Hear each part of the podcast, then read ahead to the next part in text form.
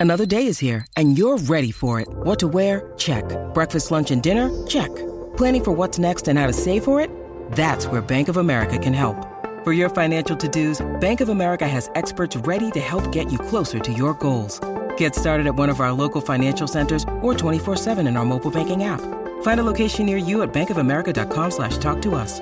What would you like the power to do?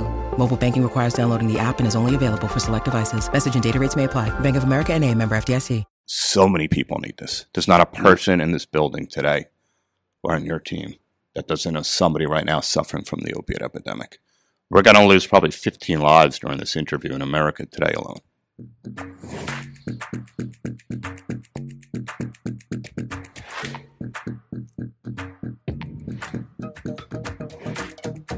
All right, guys, welcome back to Growth Minds. Today we've got a special guest. We've got Darren Prince on, who's the author of Aiming High. Welcome to the show. Thanks for having me. So, uh, obviously, there is some relation to the show here in that a few weeks ago we had Dennis Rodman on the show, and I know you are his uh, his agent.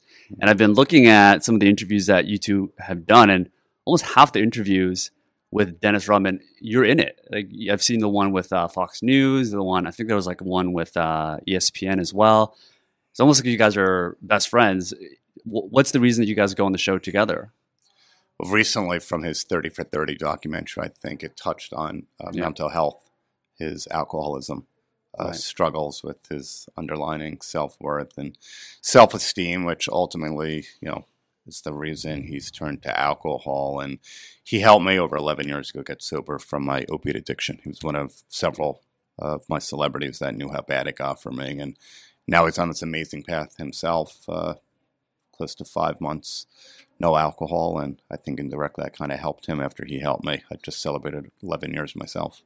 So it's only been five months for him. I had no idea when when he came on the show that it was like a, such a was- it was recent. new. Whoa! I think the documentary it's touched so many people in a way that he just in a random restaurant through an airport he could be just out and about and somebody comes over to him and talks about how the sister brother themselves inspired by watching him talk about his pain and his struggles yeah, and I think it's finally given him a real reason to understand that life, is, as Dennis Rodman, is probably just starting. He's got Mm. the ability now to really help change and save lives around the world. that's amazing. And you guys have such a interesting history of the roller coasters that both of you guys have gone through. Um, talk to us a little bit about how how you first met because it seems like you guys really are this this dynamic duo. What's the uh, first time you guys met? Yeah, we met in 1996. I think it was Game Five of the NBA Finals against the Supersonics. He was the biggest thing in the world, yes. bigger than Michael Jordan. I was at that game. Michael was already in Chicago for God knows how many years, and that building shook with that Chicago Bulls theme song when uh, that intro song when Dennis's name from Southeast Oklahoma State. I never never seen anything like it. And um, my friend Jeff Hamilton, a renowned uh, leather jacket designer, introduced me to Dennis on the court after he made two free throws at the end of the game to win. The, uh, I think they went up like three one or three two in the series, and Dennis just took me right in. I met him and his agent at the time, and said, "Dude, we're going to uh, Crazy Horse. Why don't you come meet us? You know, let's talk about what you do. Maybe we can make some money together." So we broke bread at a strip club at one o'clock in the morning uh, over lap dances, and it was the start of a beautiful friendship. That's that's how the best friendships start. I mean, I mean, you're with him, who was king of the world. It was a big experience back then. I mean, going to a strip club with anyone is eh, any of the basketball players is, is another revelation. But with Dennis Rodman, I can't even imagine what that's like. Yeah, yeah, it was it was pretty crazy, really was, and um, yeah, I mean, we we totally hit it off from there on out, and had a, a love and respect for one another, and you know, it's like a big brother, little brother. We fight, we have our moments, but we know we're lifers with each other. Neither one of us are leaving one another. And I said, hey, I said the day that you're gone too, we're going to be looking out for you and your family, and um, it, it's a special bond. I have that with a lot, most of my clients. I'd, I'd say a lot of them, but Yeah. you know, his is truly unique and special. Yeah, and I- and I see the the lineup of some of the major celebrities that you do represent: Charlie Sheen to Hulk Hogan, Magic Johnson. Uh, a lot of these guys do have this pattern or, or, or relationship with having been an addict and being in that roller coaster ride. Is that something that creates this unified bond, or, or at least can they relate to you better because of the fact that you've also gone through that? I think depending on the, the client, but I think um, even Magic Johnson, he didn't have a substance abuse issue, but he had his own issues, obviously, with, Yeah.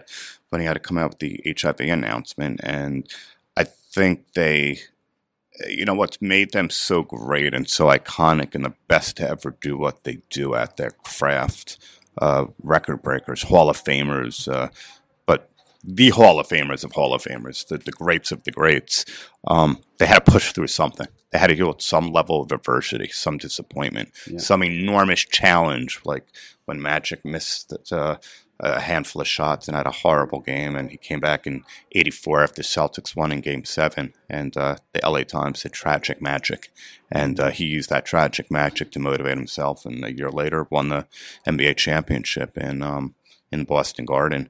And uh, I think when they see that happen in real life, it means a lot. You know, Hulk always tells me stories about Andre the Giant, the slam heard around the world, and what had to go into that, and tearing his rotator cuff and not realizing until 20 minutes later Oh. uh, when he was in the locker room after he put pushed up over 650 pounds over his head, but because of the adrenaline and all his physical ailments that he's been through over the years and challenges through his divorce and everything. I mean, we bond on a personal level. Charlie Sheen, the same thing. I mean, he's a beautiful soul. He just celebrated two years, and you know, most of these guys, when we talk, ninety percent is about life, ten percent is about business. The business is easy when you've got iconic figures like that. It's uh, it, it's it's that special brotherly love, and I've got it sisterly too. I was with my girl in uh, Florida past two days, and we had Carmen Electra on the phone for two and a half hours, laughing our ass off two nights ago, telling stories and talking That's about amazing. life. And she was on speaker, and she hung up the phone and said, "D, it's always so therapeutic with you." She goes, "Just to laugh and just enjoy life, and Yeah. that's what it's about. It's important." Yeah, I mean, when you're working with really the, the iconic figures that have gotten there, a lot of it, what makes it breaks them is the psychology, is the is really getting out of their own way. And it seems like you're not only an amazing agent, but you're also this partner that is with them by all of these different challenges.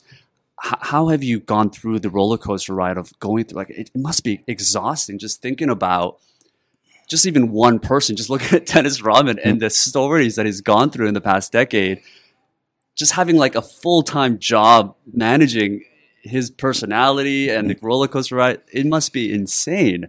So how how is it that you you're really in charge of all of these different roster of amazing but really people that live crazy lives?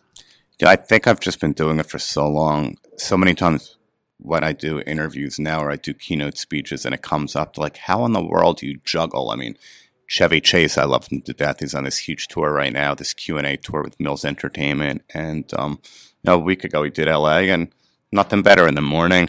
Proud of you. I love you. Thank you for always getting my back. You know, Ric Flair goes into the hospital. We thought we were going to lose him twice in the three year in the past three years. And um, when my dad passed away, he's the first person to call me. You know, I think all of that, it, it's just it just creates this ability to understand that we literally will put ourselves out there and do whatever we have to do to make sure our our people are treated like family.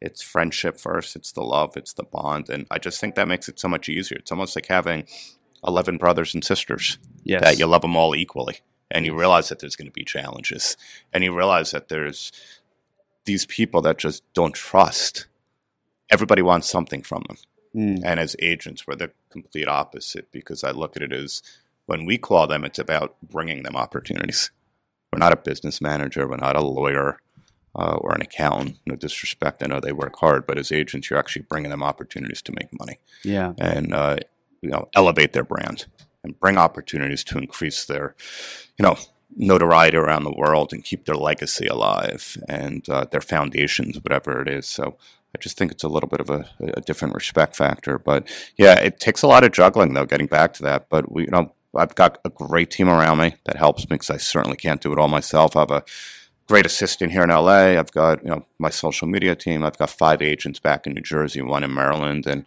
um, my boy Nicky C out here in uh, Is New Jersey the, the headquarters for New Jersey's the the headquarters. Yeah, I've got my boys Frankie, both Steve back there that've been with me forever. Yeah. Uh, Nicky C's out here in Beverly Hills. I've got somebody that knows how to juggle and protect me the best that they can, the way that I protect the celebrities, because ultimately I'm the Prince Marketing Group. Yes. So they kind of know if there's a time where I'm shot or I need time to rejuvenate or I got to focus on one person that day, they need to pick up the slack. Yes. So you can't just grab anybody to be in that environment. They really Mm. better know what they're doing.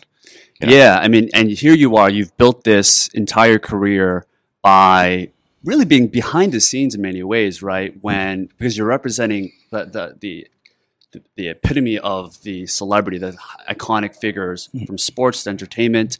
And you recently made this switch of becoming this public figure yourself. You you wrote a book called Aiming High. Mm. You're doing keynote speaking from schools to all these different conferences. Uh, and we talked a little bit off air about this. So, what's been this shift for you to now become the person that's presenting this message to to people as a public figure? you know, I my whole life I thought it was always about Darren Prince, the super agent, whatever artificial title, superficial title somebody wanted to give me, or the media would call it, or and I bought into it, uh, you know, and a, a lot of that is. As a teenager, I had my own self-esteem issues and lack of self-worth and never being a part of. And when I started a baseball card business in 1984, it became a huge multi-million dollar company. It was making hundreds of thousands of dollars by the time I was 16. You know, all that stuff was inside of me.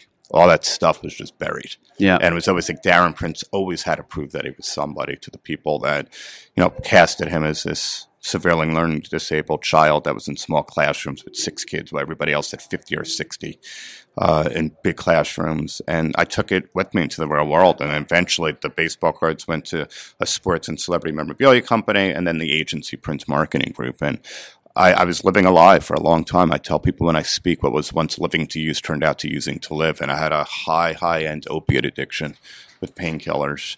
And uh, it stopped working at a certain point where I had all this stuff on the outside. Muhammad Ali, Joe Frazier, Evel Knievel, all these, the most iconic of the iconic, the biggest stars of any room that ever walk into. Yet I never felt worthy of being with them for a single second. When I was home alone in my head later that night, I felt like a broken piece of crap.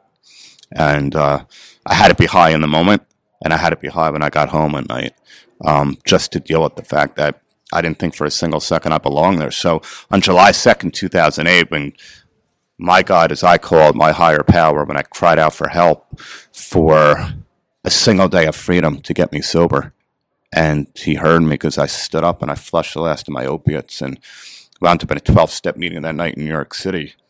By the grace of God, um, I thought my life was over, and it was actually just beginning on July 2nd, 2008. So when you get a gift like that and you have a platform like I have with some of these revered figures, and they know that the greatest thing they've ever seen me accomplish in my life is sobriety one day at a time, yeah. it was an easy choice to get the message out there. Mm.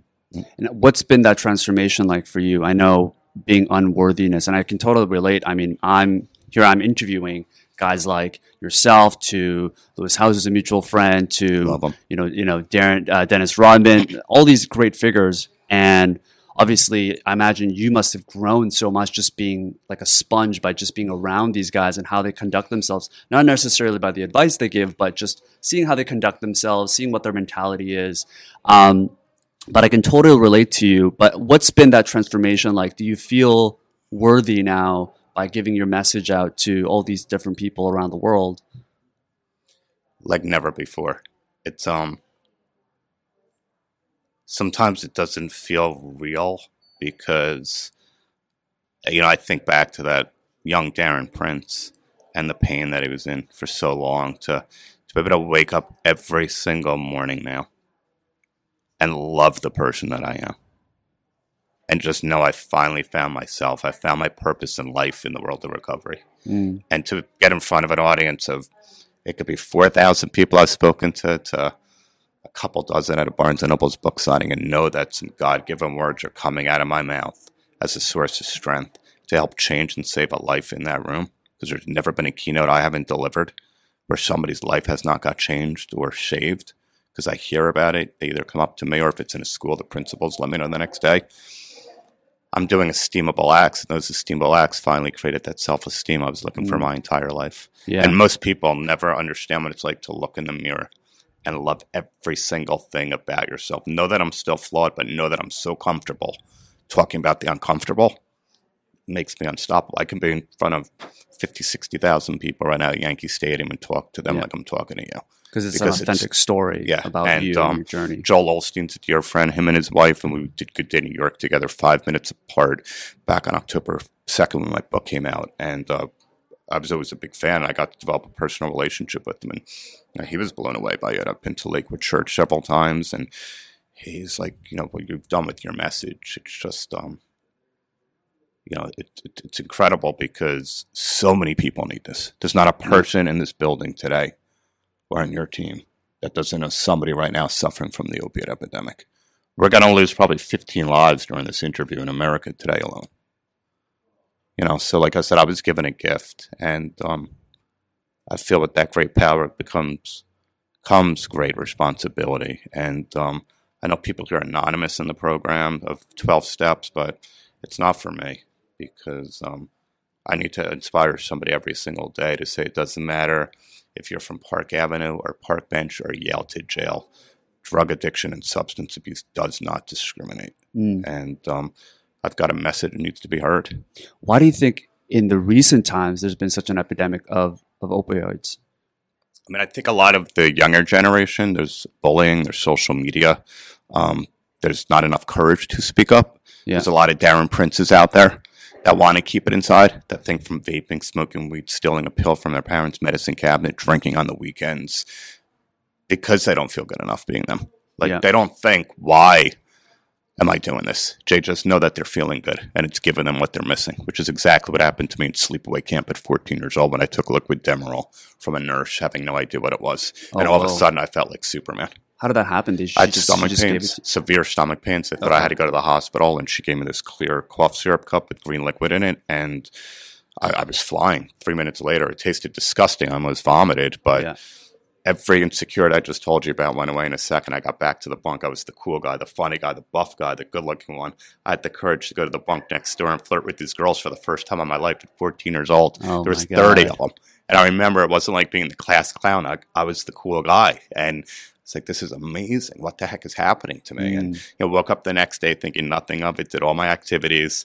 And that very next night, I'm lying in the bunk thinking, God, that feeling was amazing. How do I get more of it? And at 14 years old, I learned to lie and con. And I look at the couch and I bent over. I go, all right, my stomach is killing me, man. We got to go back to the nurse. I did it for three straight weeks until my mom and dad came up for visitation day and found out what I was taking. Yep. Oh And my uh, God. yeah, Because you go on this high where you feel a sensation that you really never felt before. Yeah. And the only thing that's different is, of course, the medication that you took. Mm. And more importantly, how easy it was for you to get. I mean, Mhm. it's it's insane that that it's just. Uh, I mean, that's the problem with the opioids, right? It's, it's it's it's it's there's a misalignment in the healthcare system for you for them to just provide you this kind of stuff. So when you're 14 and you you have this, so three weeks goes by. W- what happened then? What what was the stage that you were in? I, I just, it became a way of life. It was my favorite part of the day. Before I went to bed at night, every single night, I knew like clockwork what I was going to do. And that last hour or two that I was awake was the greatest time of my life because I knew whatever that green juice was or that green liquid was going to make me cool, comfortable, finally a part of, finally accepted, finally the man. And um, it, it was heaven. It really was. I was floating for three weeks. But I don't blame the nurse or the camp because back then, um, you know, it wasn't as much of a controlled substance. Three months later, I had my wisdom teeth taken out. Yeah. And same thing happened. Dentist gave my mom this white pills. I had no idea what they were. I took two when I came home. That exact same feeling came back. Wow. And once those eight pills were gone, I knew exactly what I needed to do. I needed to lie and I needed to con. And I went downstairs. I held my cheek. I put on the crocodile chest. I said, Mom, we got to go to the emergency room. I have a horrible infection. She's like, Oh my God, what's wrong? I said, The, the, the dentist, there's, there's something really wrong. She calls up the dentist as a loving mother who wants to see their child suffer. 14 years old. It was 35 years ago. Took me back the next morning, 8 a.m. I worked the crocodile tears up and gave her another eight pills. and they had no idea this was going on. I had no idea. I had no pain. I had no pain. I just wanted more of it. Right. I mean, there was pain, I'm sure, and you know, somewhere inside. You just wanted. was pain you in just here and in here and in here, not in here. Yeah. And what was that? Were you as as growing up in elementary or even in high school in the very early days before you were 14? What what what were you like? I mean, to to have gone through this at, at 14 uh, and to to need this kind of medication to make yourself feel better. I'm curious to know what your childhood was like when growing up. You know, I had an amazing childhood, great loving mother and father, amazing, amazing parents, a sister that I was close with. Um, I had a lot of guy and girlfriends. Um, people wanted me to come to their house on the weekend and hang out. I just never felt worthy of it. I always felt socially inept. I always felt awkward. I never felt like the group of friends that wanted me to hang out with them that I was, you know, cool enough to be a part of that group. There's a lot of times I like being a loner. Um, I think even my baseball card business, it was fictitious. When I was 12 and 13, I would come home at night and, you know, after going to movies with the friends, and I would sort everything, and I'd put little price tags on the plastic sleeves. In my head, I had this own my own business. I'd be up for four, five, six hours doing inventory, but I didn't know where to sell it all. But that's what made me happy, being stuck in my own head. And Yeah. I started gravitating to the numbers on these cards. And my dad realized at one point the statistics that were on their cards. I was memorizing everything, and he knew I was becoming a statistical genius. Wow. Now in geography or history or Spanish or French, I was a disaster. You put numbers in front of me, I'll take a math teacher to school. And he knew that. And so when I sat down one day and I said, Hey, I need insurance on my baseball cards, he thought I was a little bit crazy. And then he challenged me, Why do you need the insurance? And I told him there was a baseball card show. And that was the first time in my life at 14. I prepared for two weeks every single day. Yeah. With Steve Simon, who's the VP of my agency now, ironically. Um, that was the biggest day of my life. I knew that that was the day I was going to become somebody, and I made over a thousand dollars that that that afternoon. So I finally got Crazy. a little bit of self worth for the first time in my life. Yeah, I mean, it seems like it seems like you had something special. You, you, your dad told you that you were the statistical genius, and you had friends, you had uh, a great social life, great parents, loving life. I'm curious to know where this the sensation of feeling unworthiness comes from. It's very common, actually, amongst a lot of these top celebrities, um, including Dennis Rodman. I imagine he's talking about how basketball was a fluke and how all these things that he had just didn't feel like it was his, like he deserved it. Um, so, have you thought about just writing this book and this journey that you went through in your early childhood? What what you think it was that made you feel this unworthiness? I can't really point it outside the fact that I knew in second grade when I was probably seven, um, I felt isolated. I, I remember I had a teacher named Mrs. Reich, God bless her, because I was super close with her. I know she's not here anymore, but they put us in different colors, and like the yellow and the gold group were the smart kids, and the blue is like the middle level, and the red. I hate using hate using the word, so I'm going to use the initial, the R word. Um, I think you guys could figure it out. Um, we were we called ourselves the R only group, and so that word stuck with me my entire childhood. That I was mentally challenged, and um, I was in the group that had four of us. Everybody else was you know 10, 20, 30. Um, I remember a history teacher that I'll never forget her name, and I know she didn't do it on purpose. Her name is Mrs. Stecker, and there was four of us in the back row of a classroom of probably fifty kids. She starts walking the test around. I'll get you for your test in the back once I'm done with everybody else, okay? Just give me a minute. You hear that stuff as a teenager, and it's going somewhere inside of your soul. It's going somewhere inside your core Yeah, to realize you're, tr- you're being treated as special and not for the right reasons. yeah, And um, those little things and not speaking up, which is why I'm so passionate and so obsessively driven to make a change in the high school systems and grammar school to tell these kids don't be Darren Prince, speak up now Mm. because this is what's going to happen to you. And you'll you'll be lucky to be alive and make it out of the high school years right now because the Yeah. fentanyl and all the crap that's out there. Um, by all rights, with what I took, I shouldn't be alive now to even be talking to you guys. But I know it's because I didn't have the courage to speak up. Like, how come Darren Prince always needed to put something in his system just to fit in? Yeah. Because I didn't have the courage or the strength to tell my mom and dad what was happening, to tell a teacher, to tell a guidance counselor, to tell a friend. Um, I just kept it all inside. and part of that is feeling unworthy. So you didn't feel like you you you could speak up, and that would mean that this would just continue happening, which would make you feel again, it's like a negative feedback loop, Yep. right? Because you would Yep. just keep going through this cycle.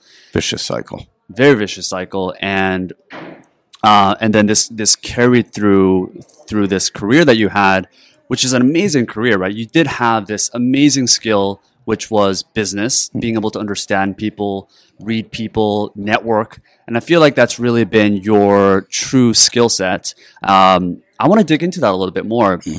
So here you are, you are 14 and you are raking it in, right? You're making thousands and thousands of dollars. What were you doing at that time? I was setting up at baseball card shows on the weekend, and that was the height of the industry.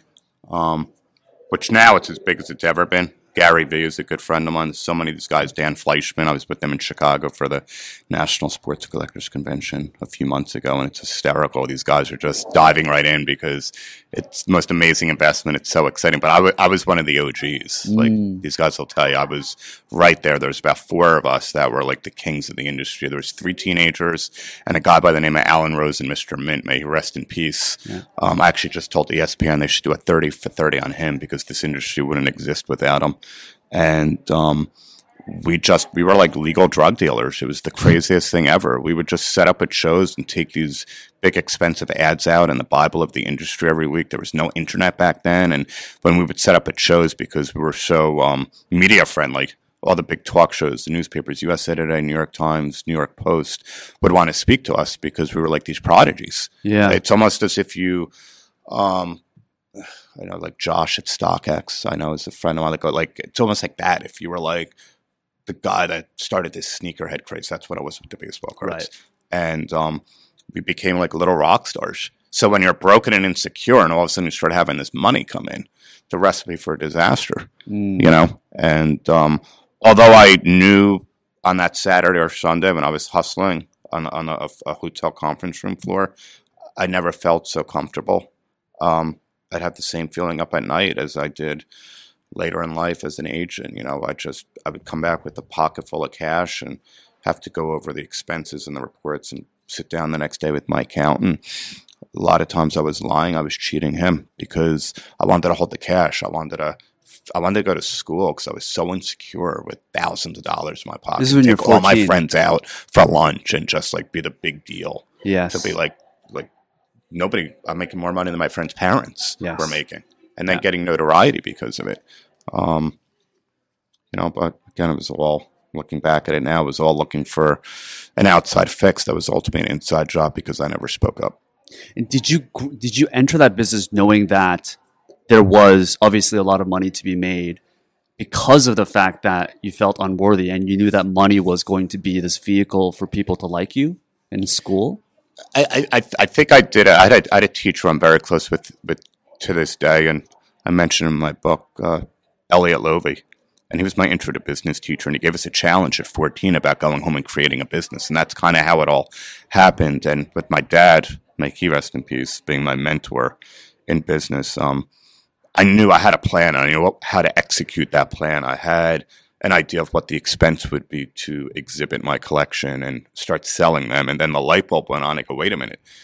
During the week, I could actually become a broker now for these stockbrokers that are spending a fortune. So I can go on the weekends to these shows, buy a Mickey Mantle work for five thousand dollars, tell them the next day I got to charge them seven thousand Yeah. and that's what it'd be like. I was the only kid in school that had a cell phone in 1985. There was a company called Bell Atlantic, and it was uh, a heavy metal phone with an aluminum bottom with a rubber antenna and a leather case. I remember seeing that. And yeah, yeah. It, it was it was so expensive because they just didn't exist. It was about three dollars a minute, but I'd pay a couple of my big Italian football player friends to be in front of my locker so I could take the calls in between class because I was making so much money. I didn't want to um, lose opportunity to my other competitors that were brokering baseball card deals too.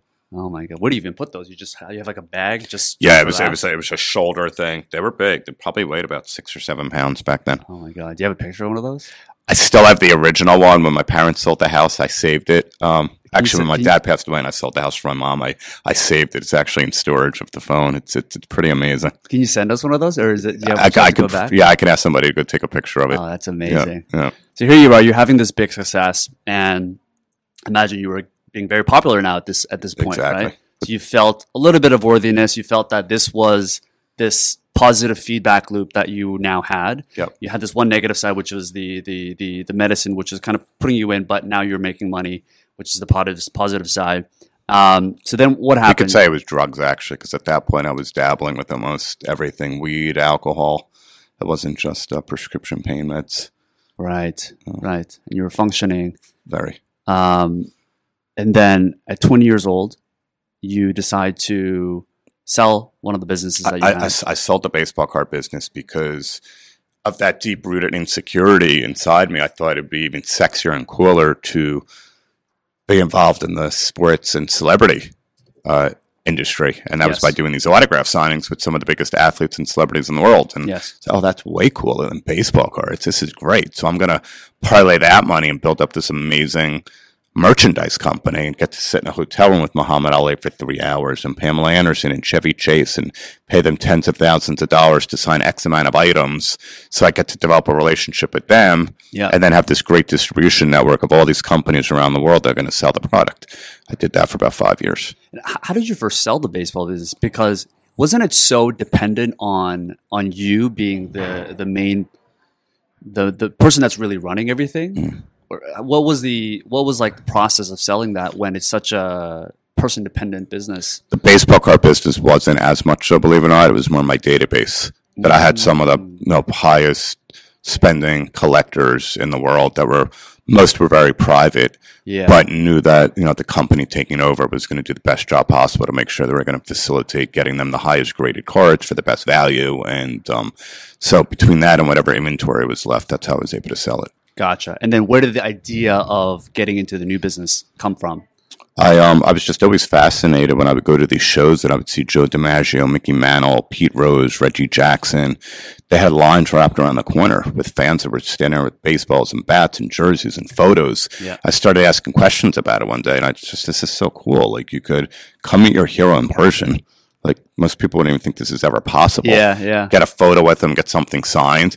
And like I said, I think the insecurity and the attractiveness of being around a star made Darren Prince feel even better. Because you knew then your friends or your family members or whoever else around you will see you around the celebrity and, and they'll be like, "Whoa, Darren's a cool guy." And I and I went for the most famous man in the history of the world. They say outside of Jesus Christ, Muhammad Ali, wow. the most written about person of all time. And um, I started with the biggest. I mean, he was that was your first. he, he was the first one I did a signing with. Harlan Warner, who's one of my business mentors too, that was incredibly influential with me becoming an agent, was his agent. And Jeff Hamilton, again, who introduced me to Dennis and his agent years later, introduced me to Harlan. And he explained how the business works. He goes, You're going to pay Muhammad Ali $20,000. He's going to sign 500 items. He'll sign gloves. He'll sign boxing trunks. He'll sign photos. I'll tell you where to get them. Um, and then it's your job to just sell the merchandise. And uh, Ah, it, it, the stuff flew. I mean, the minute I put the ads in, it just went, Boom, boom, yeah, boom. like, it, it sold right out. And Huh. we had to, like, two months later, meet him again for another signing. So it wasn't a commission thing where you sell hundred thousand, Muhammad Ali gets twenty percent. It's he just yeah, we were a merchandise business at that point. That wasn't the agency quite yet. That was basically just sitting down, having these amazing experiences with them um, behind the scenes, uh, just talking life and just getting to spend amazing time with them. And I Yeah. got very close with Lonnie, his wife, and Muhammad, and uh, he had an assistant, Kim, back then, and just beautiful people. And uh, I mean, we would do dinners at night. I would meet them on the road somewhere, and Muhammad would be like, "I'm hungry," and that's when he, he was able to really talk before the Parkinson set in. yeah. And you know, man, to just be out with him. Can't even tell you countless times. New York City, McDonald's, he loved. It could be McDonald's, it could be Palm Steakhouse, it, you know, Morton's, uh, whatever it is. And you walk into a room with him, it doesn't matter who you are. Yeah, him and Smoking Joe, who I'm a little bit more partial to because Joe was my exclusive client for years. They were they were the kings of all kings. Yeah. There's never there'll never be two guys that'll own a room like that. In fact, I was with my girl at Nobu about a month ago, and Lionel Richie was there, and I saw him, and he, felt, he knew right away that I was somebody. And I walked over to Mm. him. I go, "We met at um, Mastro's." Smoking Joe Frazier's agent. He goes, "My God, that's right!" And Yes. I go, "You ran out after him. Joe didn't know who you were, and I, you had to remind him about the limousine company." He goes, "Oh my God!" He goes, he goes. So I told him my name. He goes, "Prince, Prince." I remember. We gave each other a hug. We took a photo, and we were there talking for like 15 minutes. He goes, "Those were special men, man." Oh, Because I talk about them all the time because they were just different level. They come from a different cloth, and you know. So again, as this broken, insecure, you know, a kid to just walk into a room where any president or the biggest stars in the world would be like become kids it's a recipe for disaster too. I And you were in your early 20s at Yeah, that at time that where you point. haven't fully yeah. fully developed. This is No, like, a- a- and I mean, I have school teachers, doctors, lawyers, business people, friends of my parents, media people up my ass to, to, to come meet Muhammad Ali or Smoking Joe or Magic Johnson, whoever it might have been, because they knew I started this company. We became like the king of autograph signings. How did you first approach him? Because I mean, would you say in some ways, as controversial it is, that the drugs actually helped you gain that inner confidence to be able to go for such a big icon as your first major client? Uh, w- would you say in that sense there was this cycle where you were on drugs and that helped you get that inner confidence to approach someone like that? You get him, Hmm. and then you're like, okay, so now I need more drugs because that's what I guess you kind of associate that to have the confidence that you did. I, I got to be very careful when I speak when I speak to high school kids, and Yes. they bring that up all the time. Yes. And they say, "Do you think without the drugs you would have built the business?" And there's a good point to it. The second part of it is I went, I was on the verge of bankruptcy, as I talk about in my book in 2005. I made a huge mistake, almost went to prison in the memorabilia business because I wasn't paying attention to the business like I should have, and I was involved in a situation where I was investigated for mail fraud, selling fraudulent Michael Jordan autographs that I didn't think were fraudulent because I was so caught up in the partying and the fact that I thought I was so untouchable dealing with all these other stars Yes. that I depended on a second source that was selling me Michael Jordan autographs that we were selling to you know these same vendors that bought everybody else from us. And uh, thank god i got letters from all those renowned icons sent to the judge. And uh, during the interview process with the fbi the guy that was selling me the stuff i truly trusted him. I believed in him. He told me they were going to try to get him on tax evasion you know give him as little information as he can and i basically lied under oath during the investigation. And they knew they couldn't get me on mail fraud and they charged me with making a false statement to the fbi so i'm a proud felon for the rest of my life which means i can't do jury duty. Um, i still have So issues one- one going, around the, going around the world. I get stopped because i have to always check that box about do i have a felony. It's a pain in the ass man. Um, here I am 11 and a half years sober and, you know, trying to change and save the world with my message. And I still got to deal with Still that. But it's, with a, it's a remind, it's a reminder. And, um, it was a crazy learning experience. I, I, I went up sent, I was psychotic about trying to offer refunds to everybody because I was so humiliated. And uh, I remember Magic telling me that you're gonna you're gonna take this experience, you're gonna make lemonades out of lemon, and that God tests great men and women. And he tested me down with HIV, and he's testing you now. And um, I was crying my eyes out. We're in a limousine in Atlantic City, and uh, he took me under his wing, and he goes, "You're going to find the next chapter in your life." And that's when, thanks to my dad and a fly fishing trip in Alaska, as I talk about in the book, um, I took a shot, and Prince Marketing Group was born. Mm. Mm. This is so you were friendly with Magic. You were working with him, but he wasn't a client. Exactly. I was just Yeah. I was booking his autograph signings. That was it. man, I mean, at the state where your psychology is, you're making money, but you were obviously, it seems like you had this insecurity, you felt unworthy, but here you are with Magic Johnson, you know, with the big guys. Was there something in the back of your head where if you were too open about these things that you were going through, that I guess that relationship with guys like Magic would revere, would not would not sustain? I, I, I really never had a doubt because they got to know the real me. And once I started Prince Marketing Group and we became so successful professionally for them, uh, again, the personal relationship only got accelerated. Yeah. It only got tighter and tighter and tighter. And like I said, every single one of them Hulk, Evel, Magic, Muhammad, Joe, Rodman, I mean, you name it, Chevy Chase, Pamela Anderson, all, all the, like, the icons that I've worked with who were all in their heyday back then. Everybody went through something. Yeah. Um, you know, so when, I knew that things were getting really dark for me and I had the courage to speak up, they weren't going to turn their back on me. Mm. I knew it. I didn't even think for a second too about the book. Um, once that came about, we can get into that later. I'll tell you um, yeah. that there was some, there was one person I was going to say what a dumb idea. It became the greatest thing I've ever done in my life. You mean to openly talk Right- about? yeah, and right, right, aiming high. Oh, really? Yeah. Yeah. Can you share what it is? Yeah, well, it's, I mean, you can look at it right here. Man, I told Magic about it, he was so absolutely blown away that I was going to tell the story.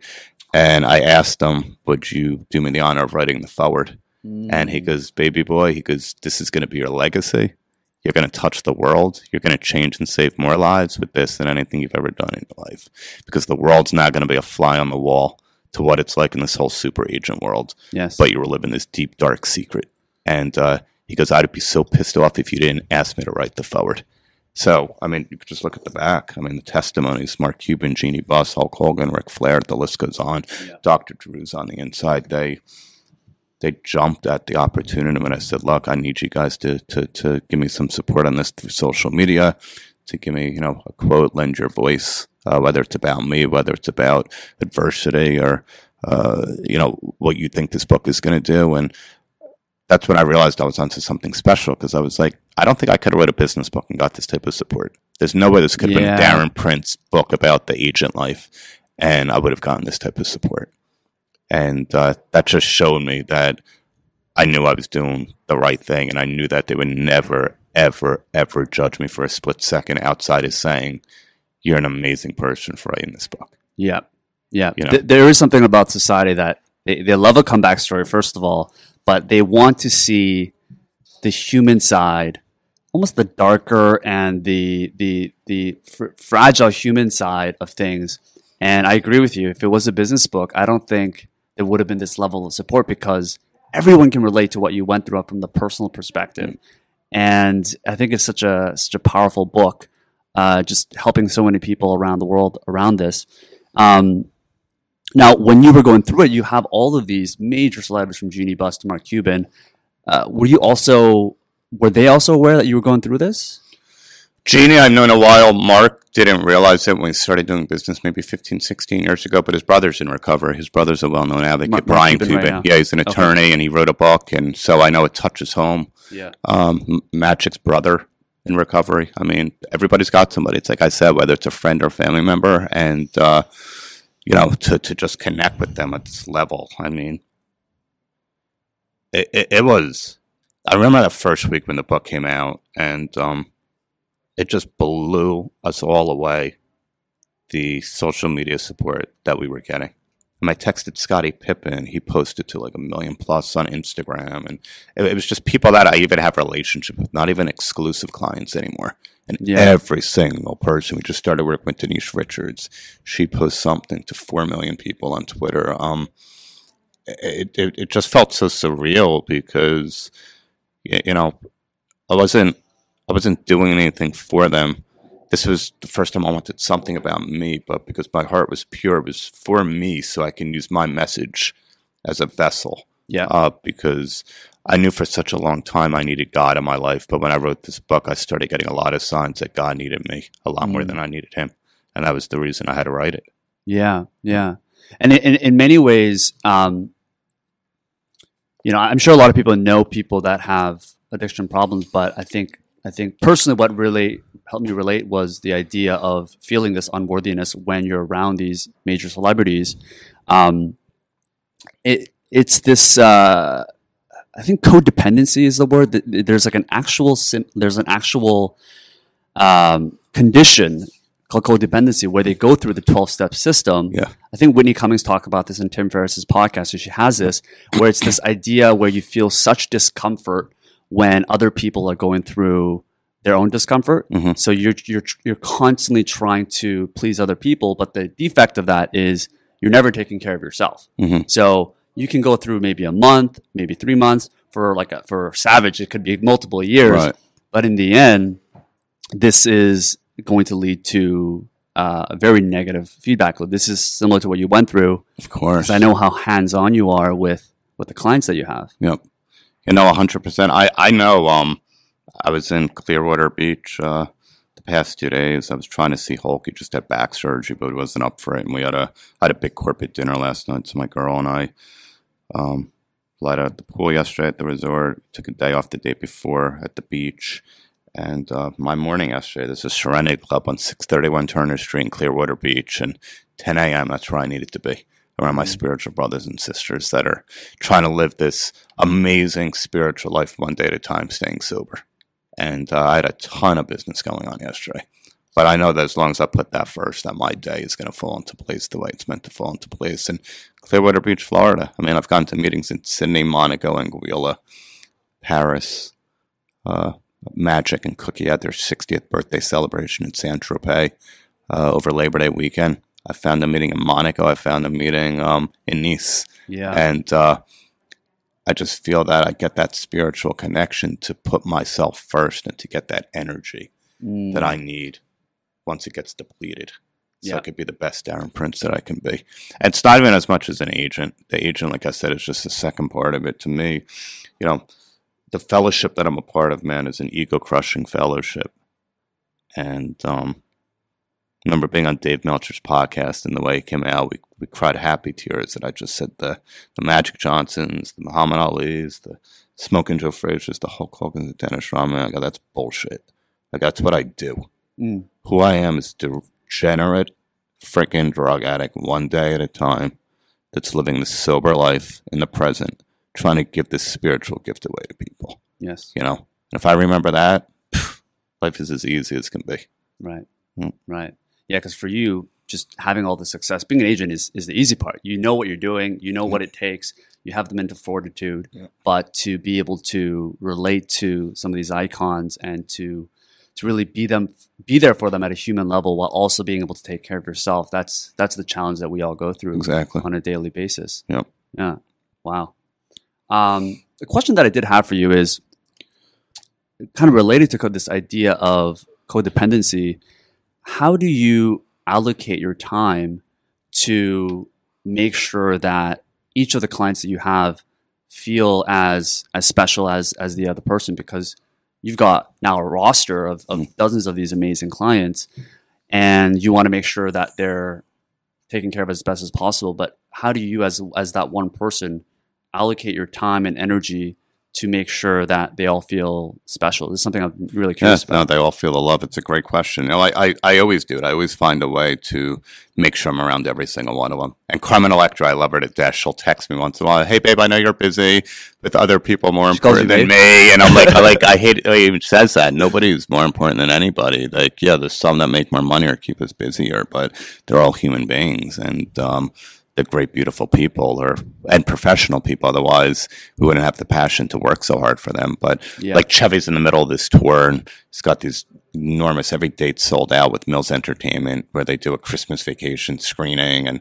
depending on the time of the year, one of his hit movies is playing and calls me a week ago and said, Hey man, am I going to see you in Dallas this week? And I said, Nope, because how about Syracuse? I said, Nope. He goes, Ohio? I said, Nope. I go, Chev, my boy boyfriend is going to be with you, who he loves for the next three dates, but I'll see you on the 27th of December in Milwaukee. He goes, okay, great, great. I'm glad you're going to be there. So I always just make sure. Um, Magic had a keynote on Sunday, so I flew out with him on his plane. And then uh, me and my girl flew on a on a red eye to Tampa, and he knows I, I, I got to be there with him. You know, Dennis and I are going to a Laker game on Sunday. Um, Charlie, I was at his house uh, two weeks ago. I had to go by and go over some business with him, and I went by myself. We sat there, we shot the shit for two hours, just laughed our ass off about life, went over some business stuff. Ric Flair and I speak every you know couple weeks, and uh, same thing with Hulk. I just found, like I said, I find a balance and a way to do it with each and every one of them, where I'm always just on top of it. And I think intuitively, I know if a few days or a week or something's gone by where I haven't checked in with somebody, Yeah. and I'll just I'll shoot a text or something. That's all it takes. And have you always had that? Because I, as I mentioned, going back to full circle, I do think that's one of your true skill sets that uh, is is part of the reason why I guess you're here is that you're a major super connector and you have this ability to connect with people and stay connect stay connected to people and add value instead of instead of asking. Um, I'm, I want to know a little bit about the process. So when you were starting Prince Marketing Group, I know you had some initial connections, but let's say you have an eye on a on a client, and for people that are listening, this could be a business client, this could be a girl or guy that you want to start dating.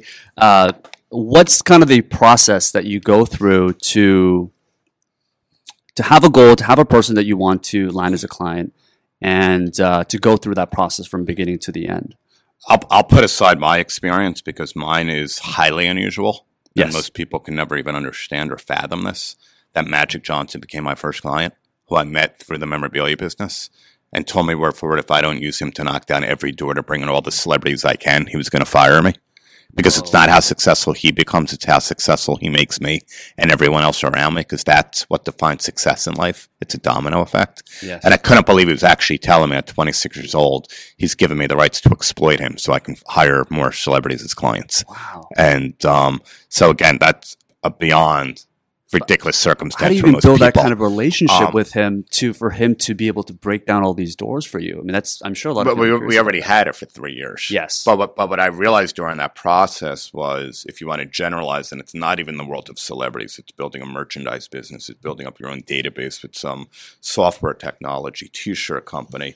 What I learned a lot is came from my dad. You have to know so much about the corporate client. You have to know, you know, what they like, what they don't like, when their birthday is. Find out some information about their family. Find out what their, you know, hobbies are. You know, if they like sports, talk to them about that. If there's a certain team that they like, if there's, you know, some musical act or Broadway show, you know, make little notes of all these little details because that's what separates you from the rest of the competitors who are out there trying to get their Yeah. business, but not just get it, but keep it Yes. and retain it. Because anybody can get the account one time. It's what you do to keep it and what you, what do you do to retain it Mm. um, because there's always somebody around the corner that's going to come around to be better, smarter, wiser, quicker, um, more successful. And if you don't stay out on things like that, I mean, forget it. I, I have so many updates that come in on my clients, whether it's birthdays, if they're married, anniversaries, historic moments in their career.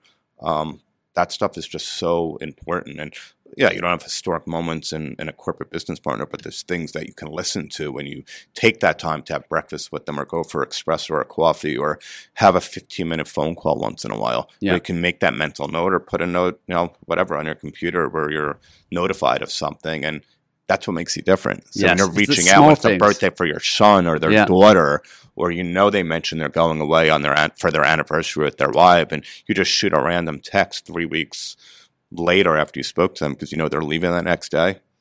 That's it, man. That's Yeah. it. That that's what makes the difference to me. It is. You know, yeah. it's just staying on top of those little personal things. And if you're in town and you're from California and the client's in New York, just like I did, I made five rounds of business meetings. Each one were 20 minutes in and out when I was in New York in the freezing cold a month ago. I went to give a keynote speech in White Plains, New York to a high school. And I just made sure I told everybody, look, I got 20 minutes. Um, that's all it takes. You just got to put that effort in. Yeah, and it's it's the small extra little effort to personalize that experience for, for, for the connection, that relationship that you have. And I just got an email because I know a lot of people are doing this now, which is you get an email and there's like ways to personalize by saying like, "Hey, first name, comma," and then you write the message, and it looks like it's personal. One guy did it. He doesn't even put my name, so it says, hey, bracket, first name, bracket, comma." I'm like, "Come, Come on, on. man, Yeah, come that doesn't on." work. I mean, That doesn't work. How many of those did he send out? You know? oh, probably a thousand. A I thousand. get, I still get emails where my first name it says "Dear Darren," and then you start reading through it, and it's got a different person's name. So again, John, let me know when. So Ah. you're like, you know, there's an assistant or somebody that's trying to change it up and customize it for each. And they, oh my god. Yep. Yeah, I mean, I just I love what. Gary Vee always talks about with his social. I mean, those little things when he replies to so many different random people, man. That's why he's a machine right now, taking over the world. And those little things mean everything. Yes. Everything. Yes. One thing I do in Christmas is instead of sending Christmas cards, I would send, I would actually record a video to a mentor or a friend, Mm-hmm. And I would send them like a personalized message so that it's. I mean, I think a card is also great because it's handwritten, but Funny you said that. Let me see if I can pull up mine because we deal with a company called Send Out Cards. okay. and send out cards are your old school holiday cards and uh, physical cards. Mm. Probably cost me a couple thousand dollars every year. I still do it. They just went out uh, literally. And if you're using it, I definitely wanted to write that. So they literally just went out yesterday because we want to make sure people get it around the holidays. Send out cards. It's called Send Out Cards. Yeah, let me Okay. pull this up because I can show this to you. You'll get a kick out of this. We had Chevy Chase at a Comic Con for the first time ever a few months, uh, a couple months ago, and it was the first time ever there was a vacation reunion from the classic movie. So there's me with Beverly D'Angelo, Chevy, the daughter Audrey, and the kid who played Rusty. So that's our holiday card this year, where it says "Happy Holidays" from the Griswolds and Prince Marketing Group. And people look forward to it every year. It goes to all my celebrities. It goes to all our corporate clients. Um, they want to know what the theme is each year. It gets like an exciting, you know, buzz around it. And I Yeah. think we have about 450 clients on the mailing list that it goes out to. I mean, put Yeah. so much effort into it because we know they actually care about that little Yes. gesture. Like, what what's the theme going to be this year? like, who right. who uh, you know who's going to be on the corridor? Because it's always something unique that nobody else has. And that's the reputation that you you've built at this Yeah. point now. It's A little silly Small freaking thing. holiday card, and Yeah. yeah. it becomes something that people can't wait for every year. goes a long way. Yep. Well, Darren, I want to end this off because I think one of the one of the uh, um, experiences that I think a lot of people can learn from a lot of people that are listening, they're they're go getters. They're people that are entrepreneurs, uh, highly driven professionals, and it's. I think I love talking about how to tips around how to get success, but one thing that I know that I think everyone can relate to is the mental health and ultimately trying to avoid but also dealing with this the idea of burnout which is so common these days. So i want to know what's that process that you've learned through the journey that you've been through to to take care of yourself mentally physically? What are the, some of the things that you do? Because i know you're still just hustling every single day. You're going through you're putting in that extra effort for every single client and you're now you're giving keynote speak. So how do you how do you how do you really take care of yourself? I'm still in the gym six days a week. I work out 30, 40 minutes a day. I diet, you know, pretty uh, discipline wise. I um, I get the proper rest. I say no a lot. A lot of Saying people no invite me lot. to a lot of key. different events. That's you know, key. some of the great events or dinners, and I don't care. You know, been there, done that. Um, you know, I still have my crew of friends that like to go out and party, and even though they didn't realize how dark and deep my problem was, you know, because I like to consider myself highly functioning. I don't deserve being out after 10 o'clock at night at a function. Nothing good happens after 10 o'clock at night, yes in my opinion. Nothing. Um, and, uh, you know, so if I go to an event, if I go to dinner, I'm back at my, my place by nine o'clock. I, I just learned to stay disciplined with that. Yeah, occasionally I have to do a business event, red carpet, whatever it might be, or a launch or an activation. I go and Darren Prince isn't that important that if I leave af- after an hour that I'm going to be that missed. You know, I see everybody I need to see and I get out of there. yeah Um, but I think a lot of it, like I said, is, is saying no, taking care of my physical um, health, my mental health is my 12 step meetings, it's meditation. It's getting this message out there as much as possible, speaking to as many, like I said, high schools, colleges, galas, companies. Um, that just keeps me like on the right side because I get so much more back when somebody's lives or several people's lives are changed and saved in that room at the moment. It just, Yeah. it just gives me this like spiritual intake that's just unexplainable. it's one of the core messages of, of the 12 step program, right? Which is instead of focusing on yourself, give to give. and help people. Primary purpose is to help another sick and suffering. and that person. fuels your energy, that Yep. keeps you And, going. and that's it. And then, you know, as far as business, you know, mentors, mentors, mentors. That's what I tell people. I've been blessed to have some of the best. And if you're the smartest person in any room that you're in, find another room because you're in the wrong room. And, uh, you know, mentors can save you years and years of heartache, financial hardship. Uh, you know, you learn from their losses and you can gravitate towards their success. Yes. And, um, you know, some could be a mentor during that time in your life. You could always find new ones as you evolve into whatever trade or profession or field that you're in. And uh, like I said, I've been blessed. I mean, how many people can say they had, you know, Magic Johnson as one of them for Yeah. you know, as long as he's he's been there for me, and um, you know, some other you know hugely prominent people as well. I think that's uh, just just so key because uh, you don't want to waste 5, 10, 15 years of your life and lose a ton of money. Just surround yourself with people a lot smarter than you, and you'll get there a lot quicker. Beautiful. Well, I want to end this off, Darren. First of all, I really appreciate you for coming on. More importantly, for writing this book and having this new focus in your life, which is giving your message to millions of people around the world. Uh, we generally leave the interview by giving someone an actionable takeaway. Actionable um, could be something around the business. It could be something around uh, an addiction, if someone has any addictions, or some, something that they're going through to help them get from zero to one. Is there any actionable takeaways that someone can do right after listening to? Well, I'm going to tell you the five A's that changed my life were attitude adjustment, action, acceptance, and accountability. Accountability. So if somebody can remember those five and you're struggling with anything in your life, it could be business, it could be a personal struggle with, uh, you know, food, drugs, alcohol, whatever it might be. If you put those five together, it's kind of like what Tony Robbins says, and you each day work on that. Every single day, a little bit at a time, those changes will eventually happen in your life and you'll become the person you're meant to be. Beautiful takeaway. Hmm. All right, guys. Thank you guys so much for listening. Check out Darren's book, Aiming High, Amazon bestseller. Hmm. Thanks so much for coming on. Thanks for having me, man. Appreciate you. Yeah. All right. How long did we go there? How long did we go there? Uh, about an hour. But no, Oh, it was an hour. Perfect. That's perfect. Yeah. You guys have really good voices. Mix as well. So, yeah, it's good. It was good. and Darren's got that deep voice, the, key, the keynote speaking voice.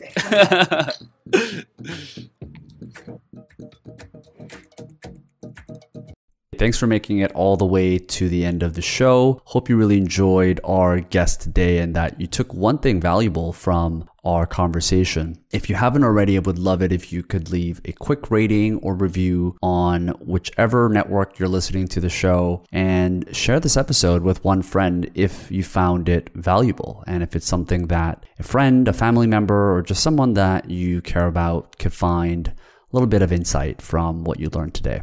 All right. Ciao.